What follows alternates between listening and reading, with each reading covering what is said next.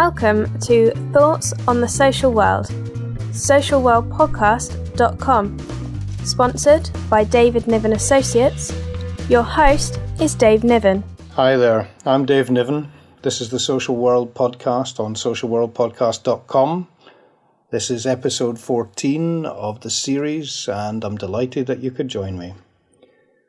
Happy also to tell you that uh, this is now being downloaded apart from the UK in 30 different countries and 23 American states. So thanks for listening. Thanks for the feedback. Keep it coming. Very important that. Very important to know what you think. So for today, Alan, Barry, thanks very much for your comments. You can, as you all know, review this, and I'd really appreciate it if you did uh, on iTunes and actually leave a written review. That would be terrific. You can also just with one click or uh, SpeakPipe, which is beside the podcast, and uh, leave a comment, leave a review, leave a question, whatever. Just be good to hear from you. Now, today, I'm delighted to introduce uh, an interview with uh, Annie Hudson. Now, Annie is the chief executive of the College of Social Work in the United Kingdom and she's got some extensive things to say and some very interesting things to say about not only the future of the college as she sees it, but the future of social work in the UK, its image, its representation, its future, and the way that it's regarded uh, within the actual care community. Following that, I've got an interview I did for the BBC regarding um, social worker that has actually been struck off, and it raised the issue of how do we in the profession of social work see uh, colleagues, and what do we think that the public, how the public views social workers when they have received the ultimate punishment um, professionally. And so that's quite an interesting interview. It gives my thoughts on that, and I'd be fascinated to hear if you agree with me or not. So I hope you enjoy it. Please listen in. And uh, here's Annie Hudson.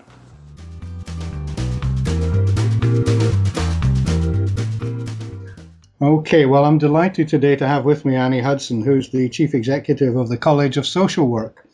She was previously a Director of Social Services in the West Country in Bristol. Before that, she's trained as a social worker, and I'm quite sure there's a considerable bigger portfolio that she just hasn't mentioned. Annie, welcome. Hello. I want to just ask you a little bit about the college because it's now been in place for a substantial period of time, enough to, if you like, put down some roots. Just what your thoughts are about the college as it is and possibly and what you hope it to be. Okay, yes. I mean, I'm the college's first chief executive, and I've been in post for just over five months now. But you're right that the college um, it's had uh, you know a fairly long uh, gestation over a period of a year or two. Um, the college really has been set up to uh, to to be a, you know a strong voice of social work, uh, driving up standards, and as importantly, being um, being able to convey to the public, to the media, to politicians, key issues and key messages about social work. And as such, there are three kind of areas of activity really for the college. It might be useful just to sort of spell those out a bit.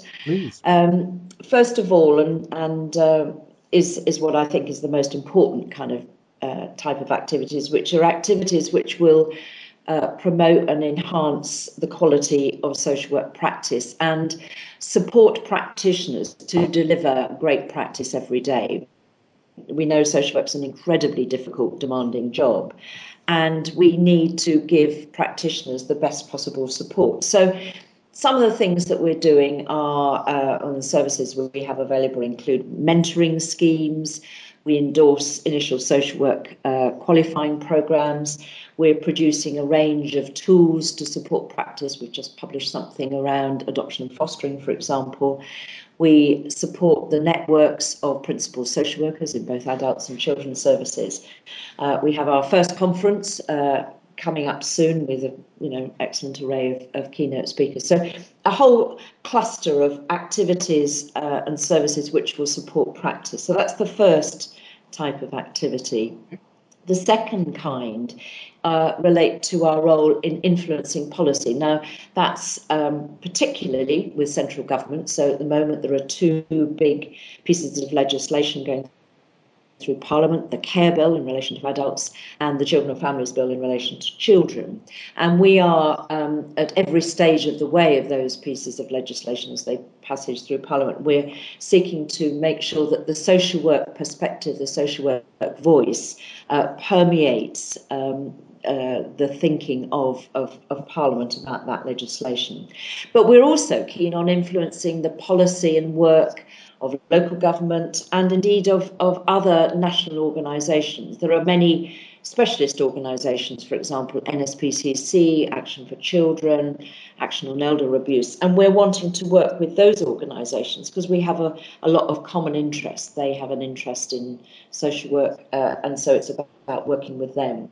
And then the last, the third area of activity relates to um, work around the public profile of social work. And this is tremendously important, as, as, as you know, because social work is probably of all the professions the one that is um, most swiftly uh, and often in very stereotypical world, ways um, vilified by, by the media when things go wrong, particularly in children, but not just in children's services. So, what the college is doing is looking to make sure that in the media, in in the television, on the radio, in the print in print uh, journalism, that the voice of social work, as distinct from the voice of employers or the voice of government, uh, is articulating what social work and what good social work is about. And it's partly that's for me tremendously important. I mean, you'll remember the Protecting Our Children series we did based on Bristol social workers, and I think that reflected, you know, how important it is to give the public an accurate and authentic view of what social workers do. So that's just a feel of some of the things that we're doing. No, I mean it's a considerable amount, and I'm sure there's more. But let, let, let me just ask a couple of things, but maybe going backwards, starting with the media one. Mm. I've often thought that um, the negativity is not just uh, that, that, that we often hear about in the media towards social workers in this country is not necessarily just all to do with bruised egos or, or anything like that, because it has a direct effect on the people that social workers are trying to help. So, for example, if you have a uh, a series of programs talking about um, mistakes or talking about alleged mistakes or, or criticizing social workers. The very next morning, when social workers have to go on to new cases and stand on the doorstep, mm. it makes it, I guess, just that little bit more difficult to get a trust of the family you're actually um, visiting. And, and I think that's the impact um, that I worry about most is this the, the insidious knock-on effects there's no harm in people having a go and having a debate about whether something was done correctly or not. But it's this constant um, drip, drip that seems to really undermine a lot of possible good work and maybe make it more difficult to help children and vulnerable adults.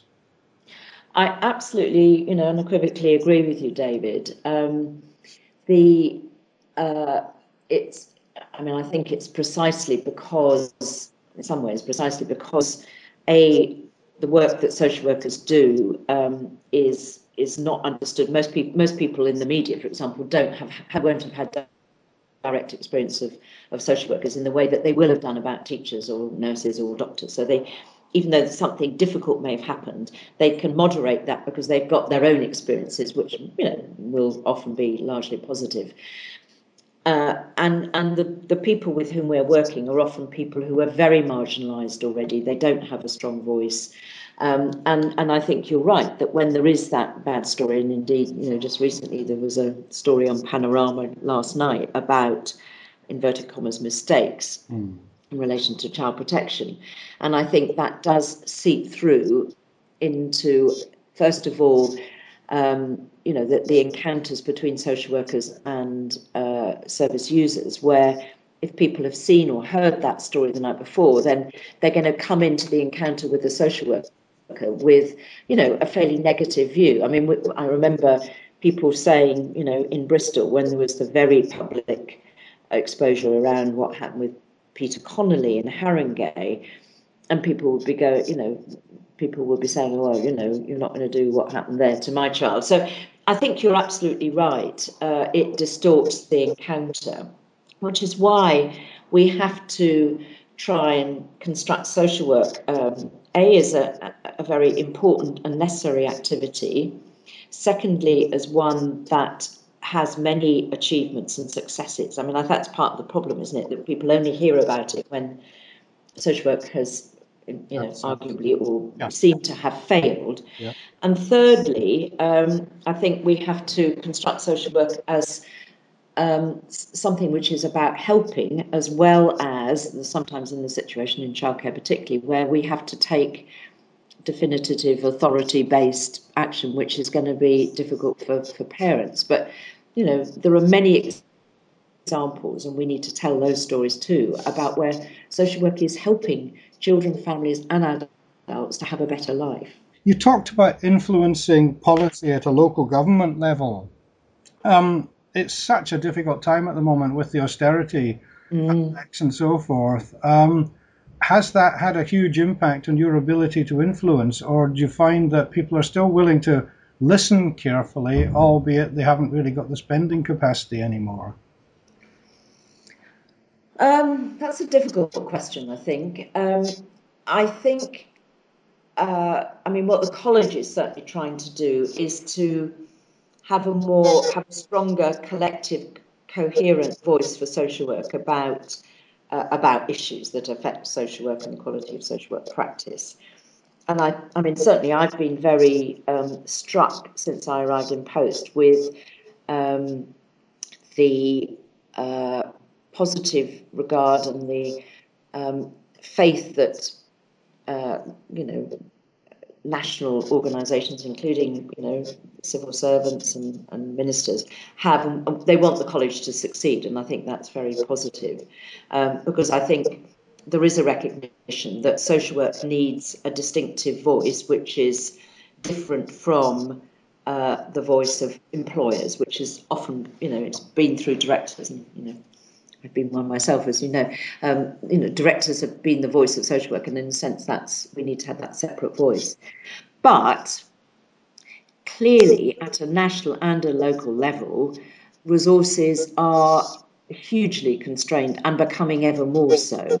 And I think there is a particular concern that we have around uh, some of the early help services um, again and preventative services which are so very important in reducing the potential for problems to kind of grow and escalate and for, for families, for children, for adults to need um, more bigger, more intrusive and more expensive interventions. So, and I think that's a huge concern because in fact, if you looked um, in children's services, there were more social workers, I think, at the end of you know, currently than there were a year or so ago. But I think where we've seen some of the big cuts in local government spending in particular has been around some of those early intervention, early help services. And I think that's a real concern. Yeah.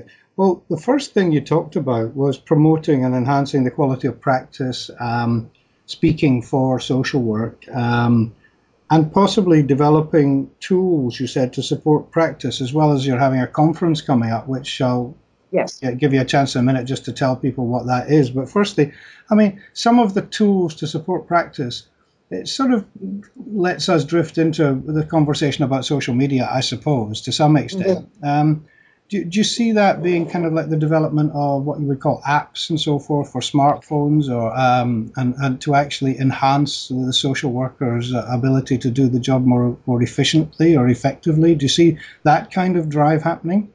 I, I, I absolutely do, um, and. Um, though I have to, there's a little caveat to anything I might say here, which is that I am not, I am not a great expert on um, social media, um, and uh, it's great to be doing this Skype interview with you today because I know I need to hone up my skills of using social media. Um, one of the great things about working here in the college is there are some very, um, very social media minded, savvy uh, people who are coming up with some fantastic ideas about how we can use social media to support practitioners. So, for example, um, the college produces um, a magazine called Social Work Matters, which has uh, sort of think pieces, it has news pieces, um, and has been probably of, of uh, the services that we offer our, our, members has been one of the most well regarded uh, um, pieces. And um, but what we need to do is to, um, that's what we're working on now, is to get that into a kind of app format because, you know, if you're a busy social worker, then actually, you know, downloading stuff is all going to take time. So what you want to be able to do is to read something on your iPhone, maybe you know when you're when you're having a cup of coffee, or look at it on your iPad. Um, so we're working hard at thinking of how our tools and apps could be useful uh, could be sorry how our practice tools could made in, be made into things like apps that will make them much more accessible and therefore much better used. We're, we're beginning to do some work on dom- domestic violence and social work practice. And whilst one has to be terribly wary of having some sort of simplistic app that will give you, you know, the five things to remember when you're working in a situation where, for example, in that instance, there's domestic violence, so we've got to be aware of some of the sort of oversimplifying uh, that could come through the use of social media. It clearly it is a fantastic way in which people uh, communicate. We have um, a number of communities of interest. We have online debates which have been very popular. We had one just before Christmas about how social workers can uh, look after themselves, manage, you know, self-manage some of the stresses of the jobs. And there was a very sort of vibrant uh, online debate. And again, so I think we have to think creatively about how we use social media, but not see it as a sort of um, simplistic kind of panacea that will suddenly enhance practice. It's a means to an end. Yeah, it's certainly it is a developing kind of. Um, and growing area of work, isn't it? It's, it's, it's going to, I think it's going to involve the whole social work landscape. Yes. future. Yes even to the point of um, what you and I are doing at the moment um, is often a good way just to keep um, closer in touch with the people that you're working with, the, the service users, if nothing else. I mean, you know, as long as it's, they've got the ability and and um, they can be funded or whatever to actually have a, a, an instant communication. It means that a lot, a lot of housebound, a lot of vulnerable, a lot of disabled people can actually then have an instant um, um, um, talk with or in an instant consultation with social workers. Indeed. I see yes. that as good. Anyway, this, what's this conference you've got coming up then? Um, we're fully booked. In fact, we're over ah. oversubscribed. Uh, so that's uh, positive. It's a uh, it's the next week, and it's um, it's two things really. It's first of all the first annual members meeting for College of Social Work members. We've now got um, just under 13,000 members, although in fact um, considerably more memberships um, sort of in the pipeline. Um, and it's uh, a conference, uh, and that, so there's the members meeting, and then there is a conference, which is you know a, a kind of conference format. We've got the two chief social workers speaking. We have Lord Victor Adebowale um, giving keynote speeches and a range of um, workshops. And one of the important things about this conference is, is it, it, it transcends children and adult services because I think uh, we have to make sure that, notwithstanding the uh, some of the different challenges within children's services and adult services, social work is a generic profession, and there are lots of common areas. So, you know, I mean, I've just mentioned something around domestic violence all social workers, whichever kind of context they're working in, whether they're working with children, families, um, or adults, they need to have a good, you know, capabilities for working in, in the very difficult area of domestic violence. Mental health is another area. So the conference is very specifically focused on some generic social work themes, uh, looking at the challenges, but also looking at the opportunities, some of which I think we've just been discussing. Okay. Thank you. Last question, Annie, if I might. Um, so partly, you know, if you could include in it any message you'd like to give to the social work social work community um, out there in the UK, and and following that, just a quiet question from me is, I, I hope that you're going to ensure that the college is not seen as London centric, um, because that's often a danger, isn't it? Sometimes. Absolutely, absolutely. And I've just come off the telephone 20 minutes before we started talking with um, assistant director in a, an authority in the east of England, uh, where we were both, ex- you know, commenting on on that. And I'm really committed and determined um, to make sure that the college has a very strong regional presence, and I know the college board shares this uh, aspiration, strong regional pre- presence, and that all that we do is not just based around London. Um, I've, you know, I still live in Bristol, as you know, um, and coming and working in London during the week, um, you know, you you do become more conscious, I have to say, of the fact that it can feel like you know the world revolves around London, and yet it obviously does not. And the issues in London, some of the issues in the London boroughs, are very different than some of the issues mm. in in sort of urban areas elsewhere, and obviously also in rural areas. So it is really important, uh, and I think our membership. And indeed, if you look at the composition of our new uh, faculties, we've got we've just recently elected uh, people to the three faculties: adults, mental health, and children. And what's good about that is that we have people from uh, right across the country from different contexts, academics, practitioners, and managers. So, absolutely on that. In terms of a message, um, I suppose trying to be trying to be succinct about it. I think um, my message would be would be twofold. I mean, firstly, that social work needs to um, have pride and confidence in, and social workers need to have prime confidence in what they're doing. And they need also to take uh, responsibility and ownership, as I know, you know, most people do, for their own professional development. Obviously, working in the context of their organisation, their agency, who's got clear responsibilities to make sure that the conditions in which they work are um, appropriate for high standards of practice. But I think social work, social workers, you know, it, it, does need to, in the way that if you look at some of the other professions, where you take ownership for your own and responsibility for your membership of a profession. You are an employee of your agency, but you are also a profession with responsibilities to yourself, to your other colleagues, uh, as well, obviously, to, to the people with whom you work, the service users and carers. So that would be the first message. I think the second one is that we need to recognise that we are, as you referred earlier on, we are living in times of very, very very deep adversity in terms of the public service, public services, um, some ways being under attack in terms terms of you know the, the resources and the capacity and the lives of the people with whom we're working are uh, immeasurably more difficult in many instances because of um, because of you know deepening poverty and so on. So those are the challenges. But I also think, um, and this is again a sort of uh, an exhortation for people to to really take advantage of, the, of these opportunities. We are also, I think, at quite a unique moment for social work with a lot of attention on it um, in children's services, but also in adult services. Um, we've got that we've had um, new social institutions created through uh, the two new chief social workers with whom the college works closely, the College of Social Work, and then in local authorities we have the new and really important role of principal social workers in adults and children.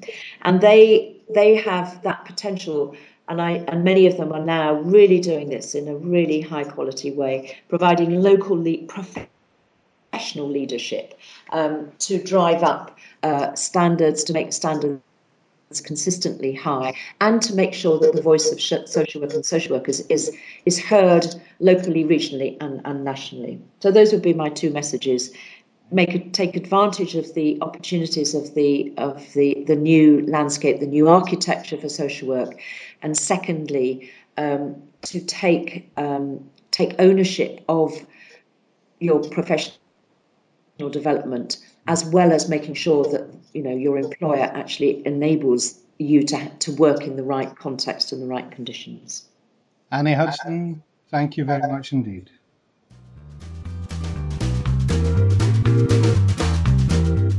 First, though, uh, this hour, a social worker employed by Swindon Borough Council has been struck off after being found to have lied about looking after a vulnerable child with learning difficulties who claimed to have been abused by her father. Emily Coughlin was employed by Swindon Borough Council between October 2008 until her dismissal in 2012. During that time, she lied about visiting the child, making notes about visits, and uh, misled superiors about the care of the child as well. Emily Coughlin also didn't act when the child said she was being abused by her father. David Niven is a child protection expert and was formerly the chair of the British Association of Social Workers, and he joins us now. Uh, hello, David. Thank you for coming on. Okay, hello. Um, quite an unusual case. Are you, are you shocked by the details of what you've been hearing? Oh, well, I'm always shocked to hear any professional that doesn't do what they're charged to do. Um, but in in a, another sort of way, I'm actually quite pleased that um, the, the, outcome of this, when it was decided what had gone wrong, is very public, and it shows that um, the social work profession can deal with things swiftly and can um, and won't have anybody working in social work who's not fit for the task. I suppose, yeah, if you want to take solace in, in, in, those safeguards, which is, uh, you know, as you say, is, is right to applaud, but does it, on the other hand, then say something about the uh, the way that we find uh, and, and vet social workers? Well, yes, I suppose it does up to a point. But if you think about it logically, no matter what the profession is, no matter what your job is, um, there are always going to be um, bad apples, and there are always going to be people that don't function properly and let the side down. I mean, look today at the rest of the news. Look at the police officers that are being disciplined. You look at teachers that are being struck off occasionally. You know, it does happen in every profession. The important thing, I think, though, is that the public can see it happening. It's transparent, and they know that if ever any of this comes about, and somewhere like Swindon, which I do believe is a good authority, actually also came across this, dismissed the person, and now that the professional body also agrees with that fact, that effectively the public can be at least reassured that as soon as any bad practice comes to light, it will now be dealt with very firmly. Yeah, uh, the social worker in question, well, she claimed that she wasn't given a chance to carry out a handover of notes, and that led to the abuse claim not being investigated mm. at the hmm. time. Although colleagues told the panel that they had repeatedly asked for a handover, which wasn't provided. I mean, yeah. clearly, you know, the panel has found that it was this woman's fault. But uh, when you hear things like that, while, while the blame has been laid at this individual's door, will there still be things for that, albeit very good authority, to learn? Oh, well, I mean, I hope so, and I suspect Swindon would be the first to tell you that there were. I, I, I don't uh, have any doubt about that whatsoever, because you can always learn anything in adversity. But generally, I wouldn't want people at all to think that um, anything untoward, because A, I believe Swindon acted swiftly. Secondly, the uh, regulatory body acted swiftly and struck this person off who will never work as a social worker again. And the public can be at least be reassured that there is a mechanism in place to weed out people who are just not up to the task. Yeah, we've heard a lot of uh, different authorities not being up to the task, haven't we? The names unfortunately roll off our tongue. The Victoria Climbiés, the uh, the Baby Ps, the, uh, the, the things that have happened in Rochdale and places like that. It is a difficult job being a social worker, isn't it? And it's not for everybody true on both counts. Um, although it's a very rewarding job, I would I would not like to sort of totally sort of make people think that it's just totally all doom and gloom. There's thousands of social workers up and down the country, and in childcare, every day of the week, social workers are dealing with something in the region of at least 30 to 40,000 children whose names are on at-risk plans and therefore are deemed to be in need of support, in need of help, and in need of interruption in some cases from being abused. And social workers at the right at the front end of doing that. And so the vast majority of them are very good, very hard-working people. And I wouldn't try and put anybody off at all coming into the job. You get bad apples, we deal with them. That's got to be always the case, just like any profession, whether it's journalists, whether it's teachers, whether it's doctors, or whether it's police officers or social workers, there's always going to be some people that will actually let things down. But please, for goodness sake, don't think that the vast majority aren't good, hard-working people. Bad apples in the honourable profession of journalism. I can't. I, am no, I don't know why that name shocked. came to mind. Actually, no. David, do you know though when we talk about jumping between professions? Just before you came on, before the hmm. news, we were talking about plebgate and the difficulties that the police have in terms of getting the public to trust them when these stories about uh, the police bending the rules come out. Is it the same for social workers when we hear stories like this of individuals who've got it wrong? Yeah. You, you need a, you need a family to trust you when you're a social worker, don't you? Of course you do, and that, that you have got your uh, a spot on there in terms of actually that point. In the cases where you hear of social workers or anybody else for that matter who perhaps didn't do what they were required to do and or let somebody down or caused a child, you know, to be in more risk than, than they should have been or whatever, you, the, the next the next day when you're going out in a new case as a social worker and you're standing there on the doorstep and you're wanting to actually engage the family, you're wanting to be trusted, you're wanting to let let you in and help, you know, not not let you in and do anything draconian, just let you in and help, which is the main thing that social workers do. If they've already heard something on the radio or on the television or whatever that actually somehow or other associates a, a, a social worker somewhere with not doing the job properly, they'll be more anxious and it'll be more difficult for that social worker on the doorstep. So you're absolutely right. Every time that something happens in this job, and I'm sure it's the same in the police and other jobs as well, it just it makes it that much more difficult for the vast majority of hard-working people to get on and do their job properly. Yeah, well, thank you for putting that message across, David, and I appreciate your time this afternoon. David Niven joining us on the programme, a child protection expert, uh, formerly the chair of the British Association of Social Workers.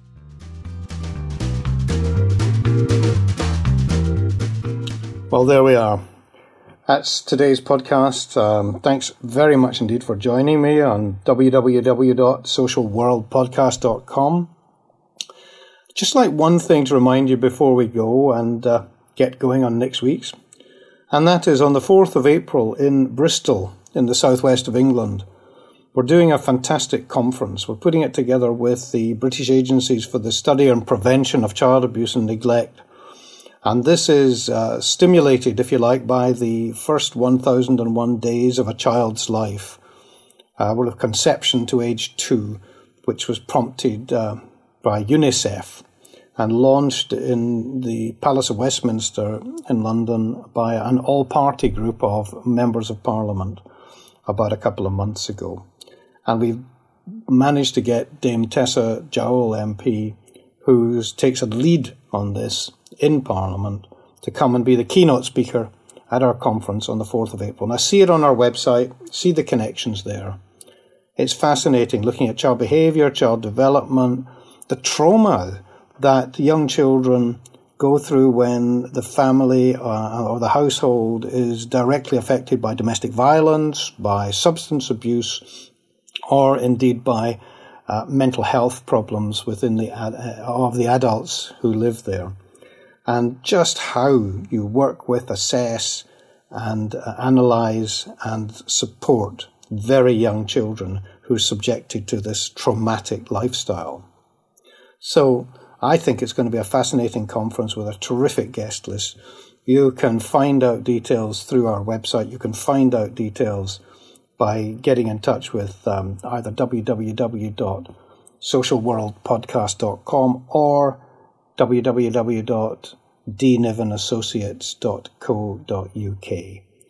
And at the end of it, I really hope that you're, if you're in striking distance, that you see just how worthwhile it would be for coming. And we're also, one of our speakers, Jane Evans, is going to be launching her book on how to work with very young children who've been subjected to domestic violence regularly in the household. Because as you all know, children that age have very little understanding of, of, of anger or guilt or whatever. They just don't understand what goes on, and it really does tend to traumatize them um, for the rest of their lives. So we've got to actually get a grip of this, and it's a, a follow on from a very large worldwide UNICEF initiative, and we're delighted to be doing our part. So have a look at that. Outside of that, please remember to uh, give your feedback. Please remember to tell me what you think, suggest ideas and I promise you to be coming up with some great interviews and some great ideas, articles, and um, segments of the program. Look forward to seeing you next time. Thanks a lot.